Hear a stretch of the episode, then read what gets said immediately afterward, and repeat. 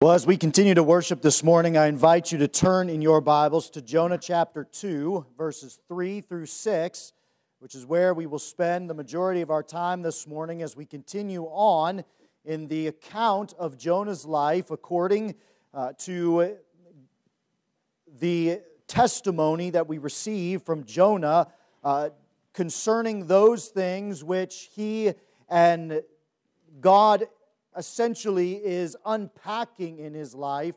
As we've, as we've looked at the heart of Jonah, we're going to look a little bit uh, at that again this morning. But uh, my desire is that the Lord would be glorified even as we sang this morning. And what a, what a pleasure it is to be able to be with God's people uh, and just to hear his people sing together. Such a blessed thing.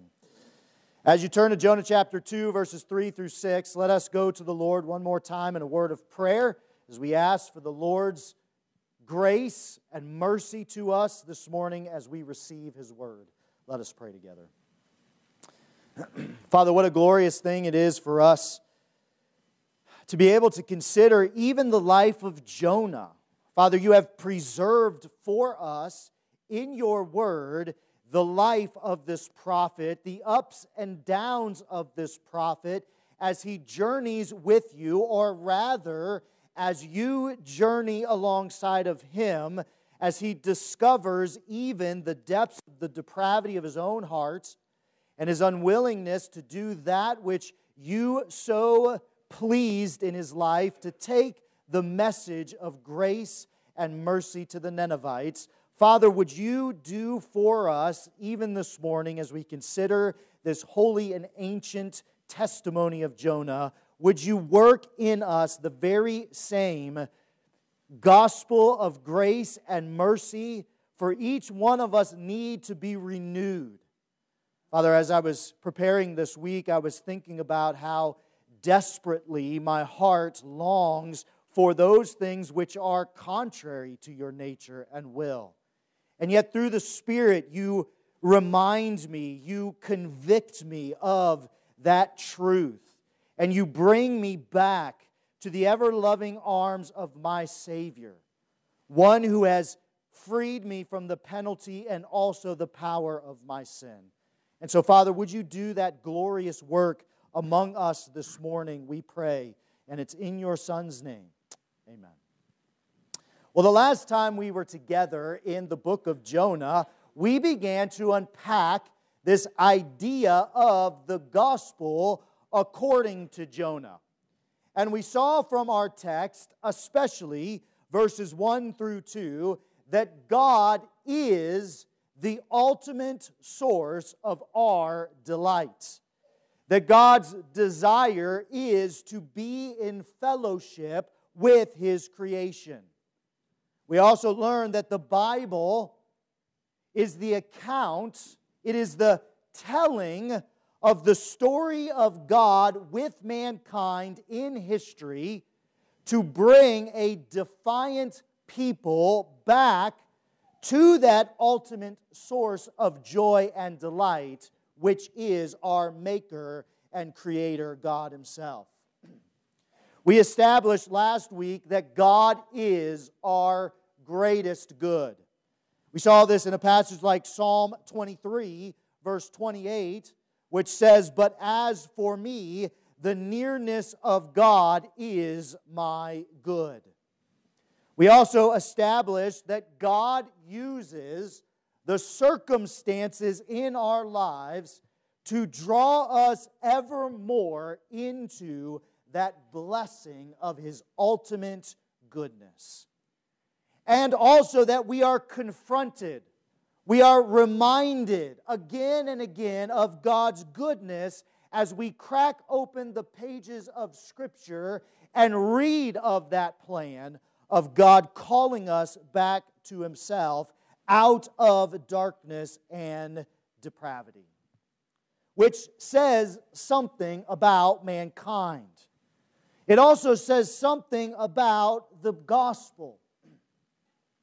Beloved, have you ever stopped and really pondered why, if God is so good, we are so prone to find our hope and happiness in things other than God. This says more about our character as human beings than it does about God's character. C.S. Lewis once said that we are creatures far too easily satisfied. Like an ignorant child, we would rather make mud pies in the slums than spend a vacation on the shore. We are far too easily pleased. And this is the case, brothers and sisters. Instead of entering into the boundless joy of fellowship with our Creator, we would rather, much like Jonah, to run from the presence of the Lord. And we've seen that already in our account of Jonah's life. You see, the gospel is shorthand for good news. And it is good news indeed. But the good news is set off by the immeasurable disparity of the bad news. Just like a diamond shines brightly next to the backdrop of a felt black display, so the goodness of God in the gospel shines infinitely more bright next to the backdrop of the depravity of our human condition. And we see the bad news of the gospel even in our text for this morning. Let us pick up this morning by continuing Jonah's prayer as we will see two aspects of the bad news of the gospel taken from Jonah chapter 2, verse 6. if you're open to Jonah chapter 2 this morning, we'll begin in chapter or verse 1 just to give us some context of the prayer that Jonah offers in verses 3 through 6.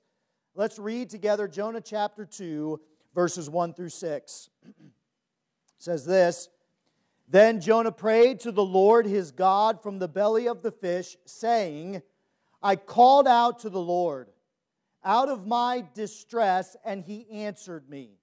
Out of the belly of Sheol I cried, and you heard my voice. Verse 3 For you cast me into the deep, into the heart of the seas and the flood surrounded me. All your waves and your billows passed over me. Verse 4 Then I said, I am driven away from your sight, yet I shall again look upon your holy temple. The waters closed in over me to take my life. The deep surrounded me. Weeds were wrapped about my head at the roots of the mountains. I went down to the land whose bars closed upon me forever. Yet you brought up my life from the pit, O Lord my God. Notice what Jonah does here in this passage. He sets the good news of God's salvation next to the inescapability of his condition in the belly of the great fish. And so this morning, my desire is to do that very thing. It's to set the good news of the gospel next to the inescapable condition that each one of us find ourselves in our natural condition outside of the saving power of the Lord Jesus Christ. The first thing we notice in our text is that Jonah starts with the ultimate bad news in verse 3. Jonah is receiving the just judgment of his God because of his rebellion. Jonah sees his unfortunate circumstances as a direct chastisement from the Lord God. Notice in our text for this morning how often Jonah attributes his circumstances to the Lord. Notice in verse 3, he says, For you cast me into the deep, into the heart of the seas, and the flood surrounded me. All your waves and your billows passed over me. Jonah recognizes that God is using the natural order to bring judgment upon Jonah for his rank rebellion. Jonah deliberately turns his back on the Lord. And therefore, God is bringing righteous retribution to Jonah through his circumstances. Which means, then, beloved, that there is a double bad news. There is a double bad news. This morning, as we consider this text, the first thing I want us to look at concerning the bad news of the gospel, if you're following along in the bulletin insert, is this. The first part of the double bad news is that we have a contrary nature. Our contrary nature. what we see in this account of Jonah's life is that Jonah has the inclination, the desire, the propensity to disobey a good, holy, and righteous God. Of course, Jonah's disobedience says as much about his lack of personal righteousness as it does God's judgment. It is not as if in our account of Jonah's life that God calls Jonah to a dishonorable task. God calls Jonah to take the message of his goodness and grace and his outrageous mercy to a people who desperately need that mercy. God calls Jonah to an honorable profession here. Let's just remind ourselves what it is that God has called Jonah to do here. Jump back up, if you would, in Jonah chapter 1 to verses 1 and 2.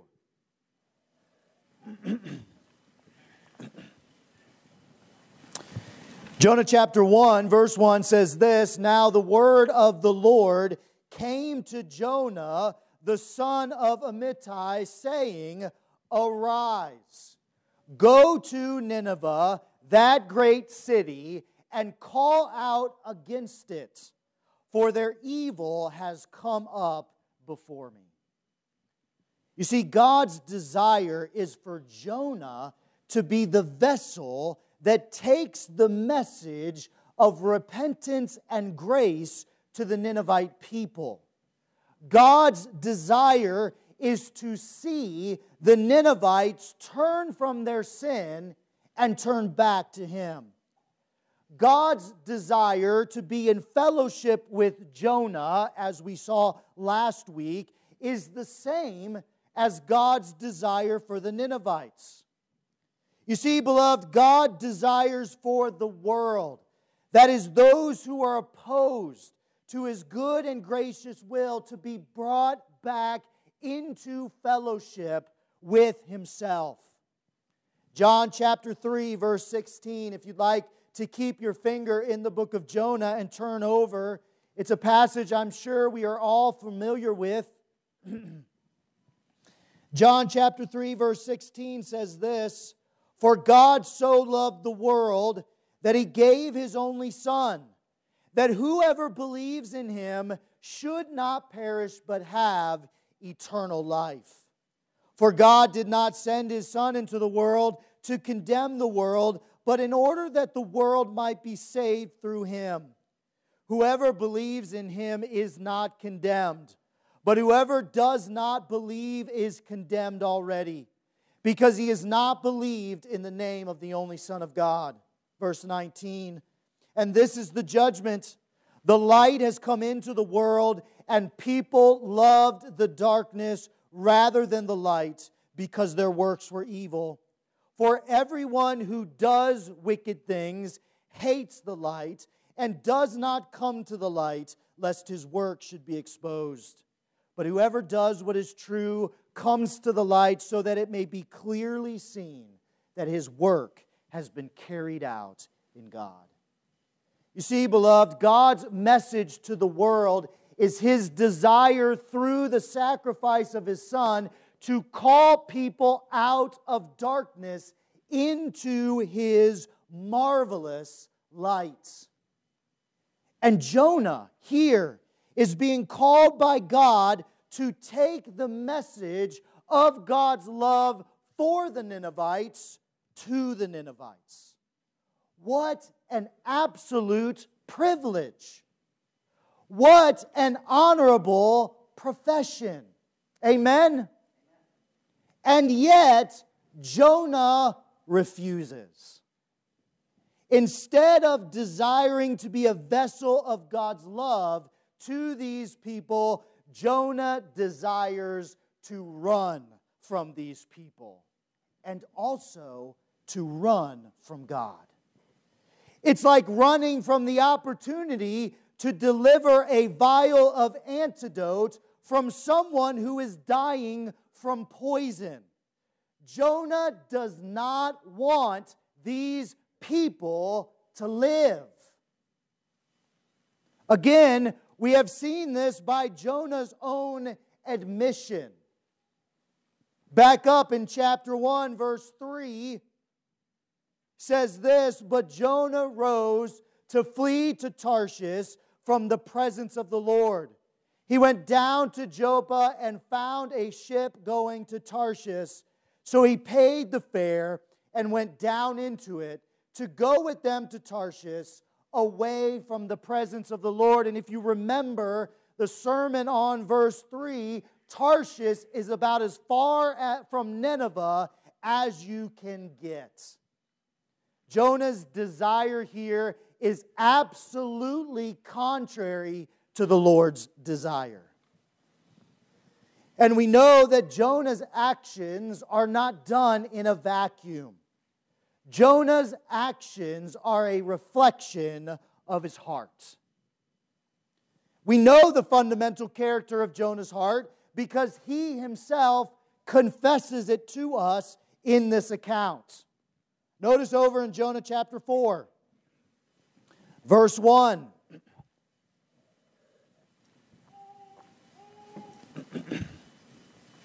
Jonah chapter 4, verse 1 says this But it displeased Jonah exceedingly, that is, that the Ninevites repented from their sin and turned to the Lord. It displeased Jonah exceedingly, and he was angry.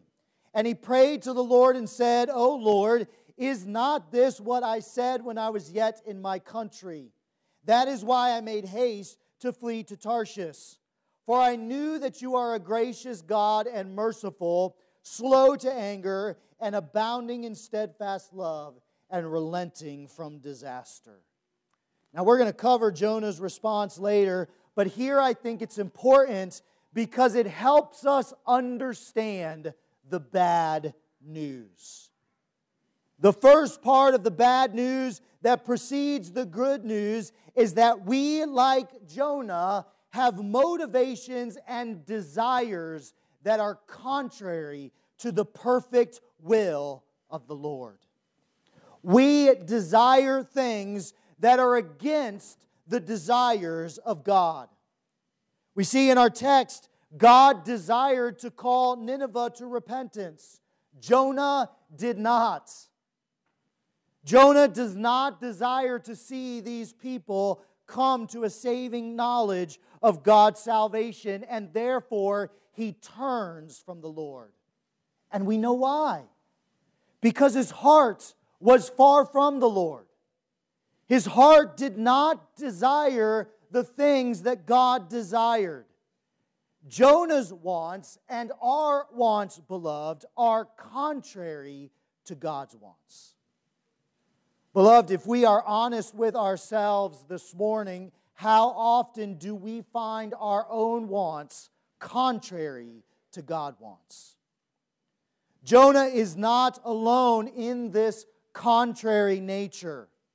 All of us, all of us this morning who are in earshot of the words that I speak, all of us are born with a nature that is contrary to the will of God. Each of us come into this world with a desire to go our own way.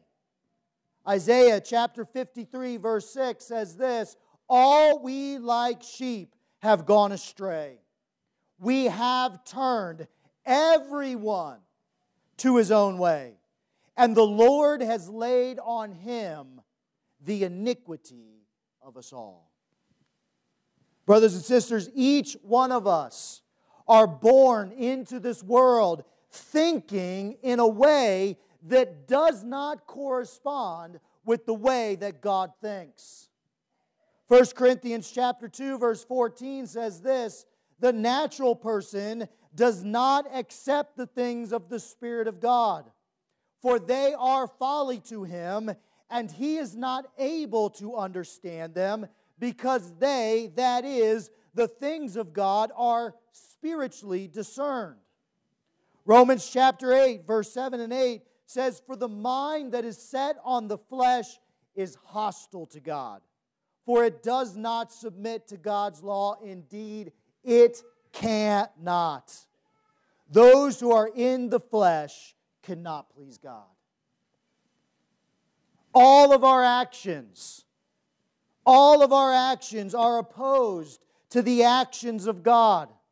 Romans chapter 3, verse 10 says, As it is written, none is righteous, no, not one, no one understands, no one seeks for God, all have turned aside, together they have become worthless. No one does good, not even one. There is no fear of God before their eyes. With this said, all of us in the natural man, if we found ourselves in Jonah's situation, would respond in a very similar way. And we know this. We know this.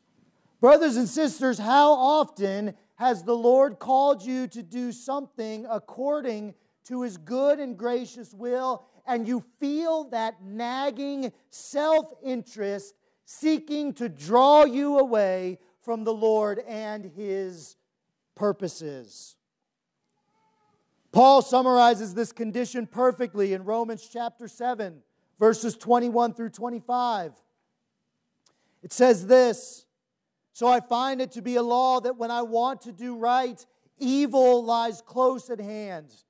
For I delight in the law of God in my inner being, but I see in my members another law waging war against the law of my mind and making me captive to the law of sin that dwells in my members. Wretched man that I am, who will deliver me from this body of death? Thanks be to God through Jesus Christ our Lord. So then, I myself serve the law of God with my mind, but my flesh, that is the natural man, the flesh, I serve the law of sin. You see, beloved, each one of us, when we come into this world, come into the world with a nature that is contrary to the nature of God. And it's why Jesus Christ is so superior. Jesus, when given the opportunity to fulfill the will of God, did not count equality with God a thing to be grasped, but emptied himself and took the form of a servant. We read this in Philippians chapter 2, verses 5 through 8, where Paul to the Philippians says this have this mind among yourselves, which is yours in Christ Jesus, who, though he was in the form of God, did not count equality with God a thing to be grasped, but emptied himself by taking the form of a servant and being born in the likeness of men. And being found in human form, he humbled himself by becoming obedient to the point of death, even death on the cross. You see, beloved, Jesus' will and the Father's will were perfectly in sync. Jesus' desires and the Father's desires were one and the same. Jesus' ways and God's ways are perfectly together because Jesus is God. And therefore, Jesus can do for us what we could never do for ourselves. He can make a sacrifice for sin in order that we might be redeemed from our old nature and we might now walk according to the Spirit which God has given us in Jesus Christ. You see, beloved, Jesus is superior to Jonah. Because when asked to be the primary object of God's wrath for the sins of the world, he willingly submitted. Jonah here obstinately refuses. And he refuses to take the message of God's grace to the Ninevites. And what we learn in our story is that because of this refusal, in both heart and action, God's judgment is brought to bear on his disobedience. Jonah receives the righteous retribution of his Lord and God. Again, see it in Jonah chapter 2, verse 3. He says, For you cast me into the deep, into the heart of the seas, and the flood surrounded me. All your waves and your billows passed over me. This leads us to our second part of the bad news. The first part of the bad news is that our wills, our desires, our thoughts are contrary to God. The second part of the bad news is that God is constant. God is constant in righteousness. God never wavers in dealing out perfect justice upon those who break his good and gracious ways. If you're following along in the bulletin, that's the second fill in there. This morning, the second part of the bad news is God's constant righteousness. Now, at this point, you might think, wait, that sounds like good news to me. Don't we want a God who is absolutely holy and does all things right? We do. And we do have a God who is perfectly holy and perfectly righteous. Notice in your bulletin insert, Deuteronomy chapter 32, verse 4 says this The rock, that is the Lord, his work is perfect, for all his ways are justice, a God of faithfulness and without iniquity. Just and upright is he. Just a few more passages from the scriptures, if you'd like to jot them down this morning, that point us to the absolute holiness and righteousness of God. Psalm 119, verse 137 says this Righteous are you, O Lord, and right are your rules. Psalm 119, verse 142 says, Your righteousness is righteous forever, and your law is true. Psalm 111, verse 3 full of splendor and majesty in his works, and his righteousness endures forever. Psalm 145, verse 17 The Lord is righteous in all his ways and kind in all his works.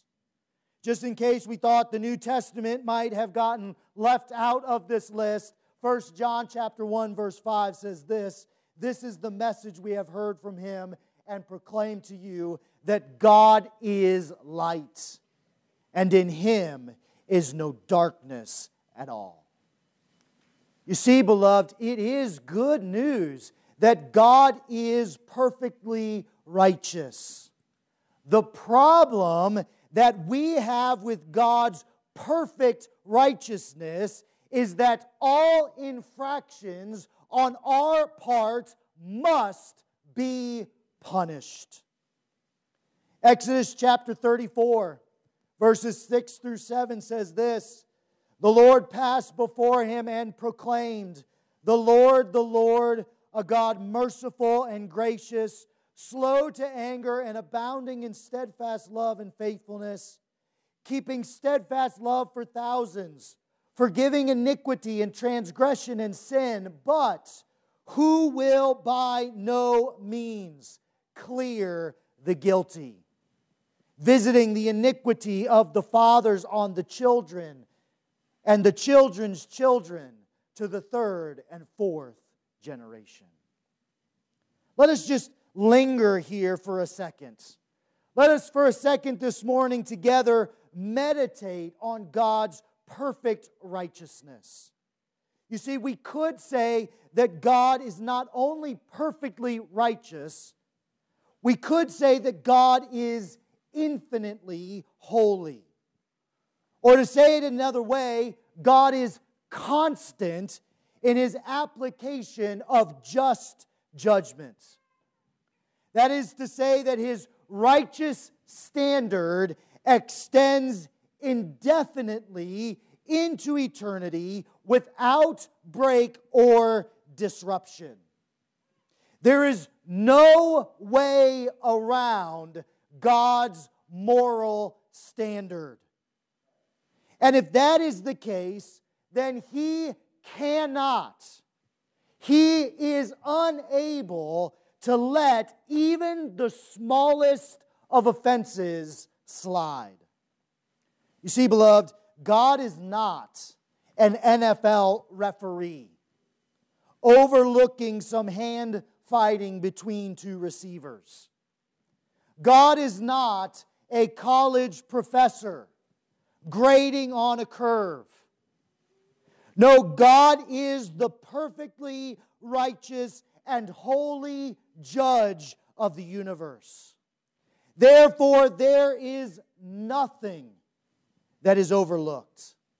There is nothing that is compromised. There is nothing that is excused. And further still, if God is not only infinitely holy, but also infinitely knowledgeable, that is to say, that God is omniscient or that He knows all things, then not only your smallest actions are put before the Lord for judgment, but also your most random and careless thoughts. As we have already seen, God does not merely look on the outward appearance of men, he looks on the heart. 1 Samuel chapter 16 verse 7. Now Jesus reveals this truth to us in the Sermon on the Mount in Matthew chapter 5. Verse 21 says this, you have heard that it was said to those of old, you shall not murder, and whoever murders will be liable to judgment. But I say to you that everyone who is angry with his brother will be liable to judgment. Whoever insults his brother will be liable to the council. And whoever says, You fool, will be liable to the hell of fire. Matthew chapter 5, verse 27 says this You have heard that it was said, You shall not commit adultery. But I say to you that everyone who looks at a woman with lustful intent has already committed adultery with her in his heart. You see, the bad news of the gospel is that each one of us must stand before a perfectly holy and righteous and omniscient and omnipotent God, and we must give an account for every single one of our deeds, whether in action or in motive, whether good or evil. Second Corinthians chapter 5 verse 10 says, for we must all appear before the judgment seat of Christ, so that each one may receive what is due for what he has done in the body, whether good or evil. Beloved, this reality sparks the author of Hebrews to declare it is a fearful thing to fall into the hands of the living God. Beloved, that is something that we all should fear this morning. We ought all to fear falling into the hands of the living God because if our actions and our motives are put in the balance, we will find that every action and motive we have falls infinitely short of the glory of God's righteousness and holiness. Romans chapter 3, verse 23 says, For all have sinned and fall short of the glory of God. Beloved, here is the bad news.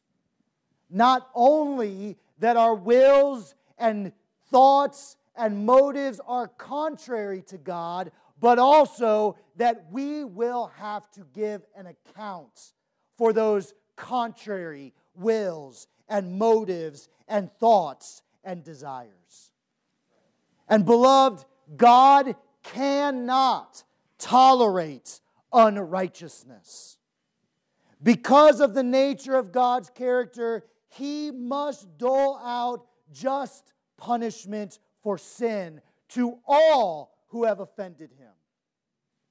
And as we learn in the scriptures, each one of us are liable to God for our own offenses. Beloved, this isn't only bad news, it is absolutely terrible news.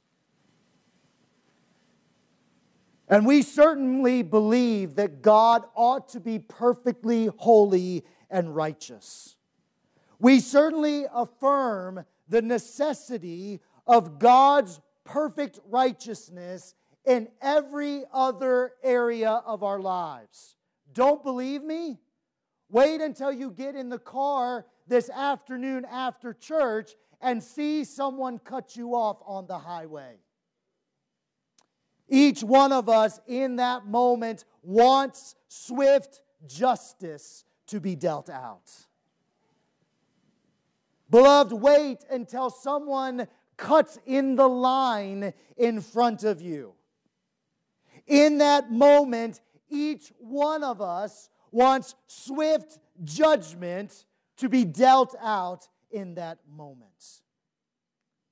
When a judge is presiding over a murder case, we demand that he display perfect and impartial judgment. I've been watching a prominent trial in the news this past week on Facebook Watch. And it amazes me seeing the comments from the people who are watching the trial.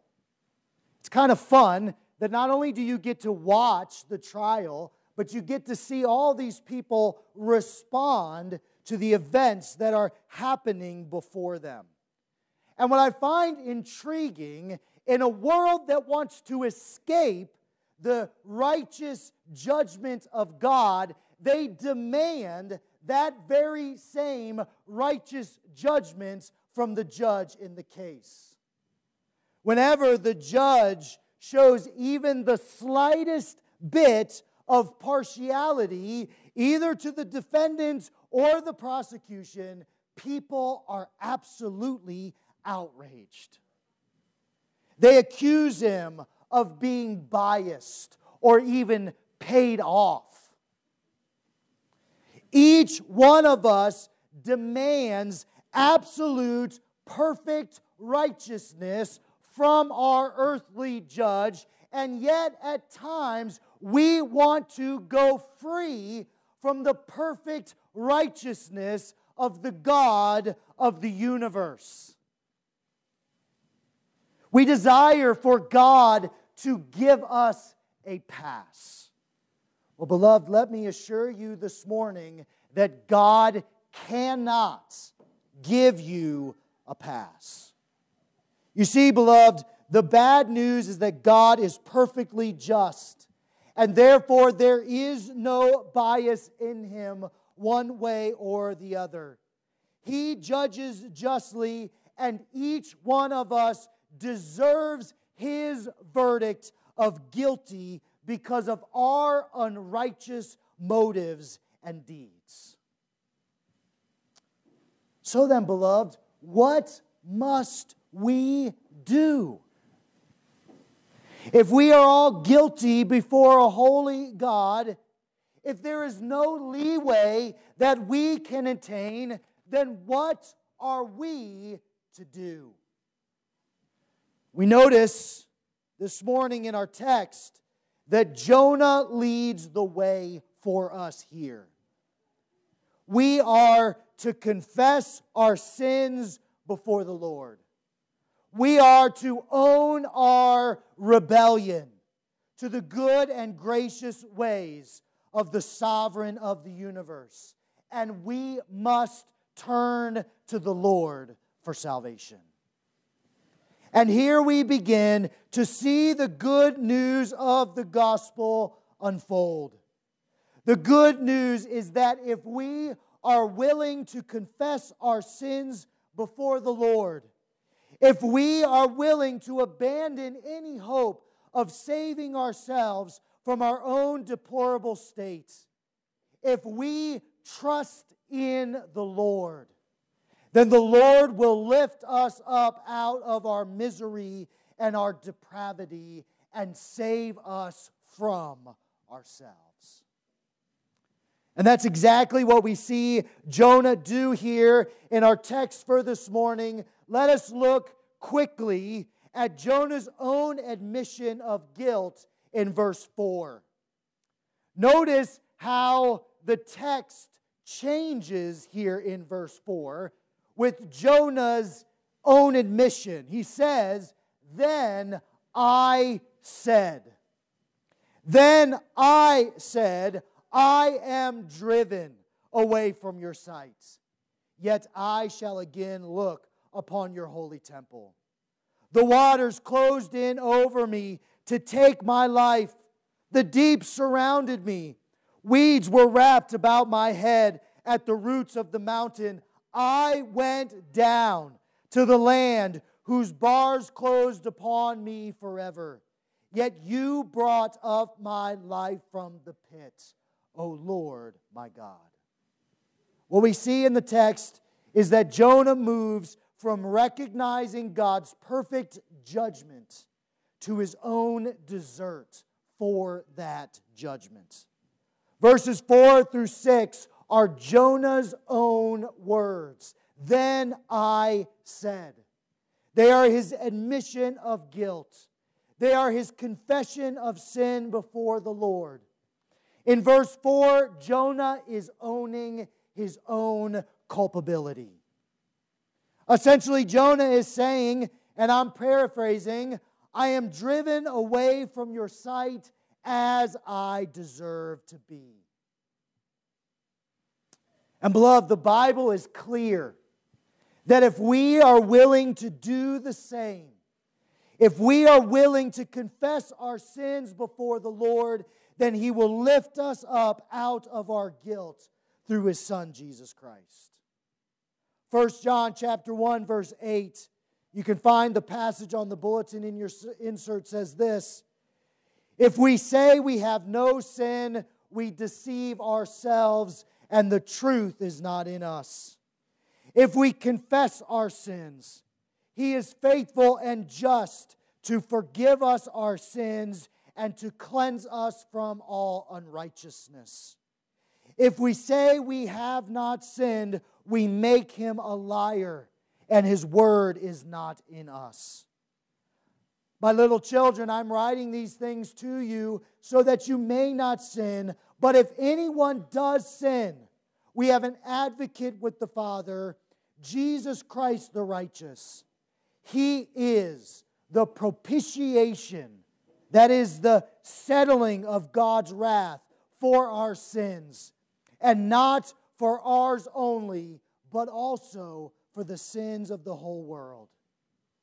You see, the good news of the gospel, which is set apart by the bad news, is that God saves us from our sin through Jesus Christ when we repent, confess, and exercise our faith in the means of God's salvation. You see, beloved, salvation belongs to God and to God alone. Next week, Lord willing, we will consider this aspect of the good news of the gospel. And so, beloved, if you want not only to hear the bad news, but also the good news, then you'll have to return next week in order to do so. Let us pray.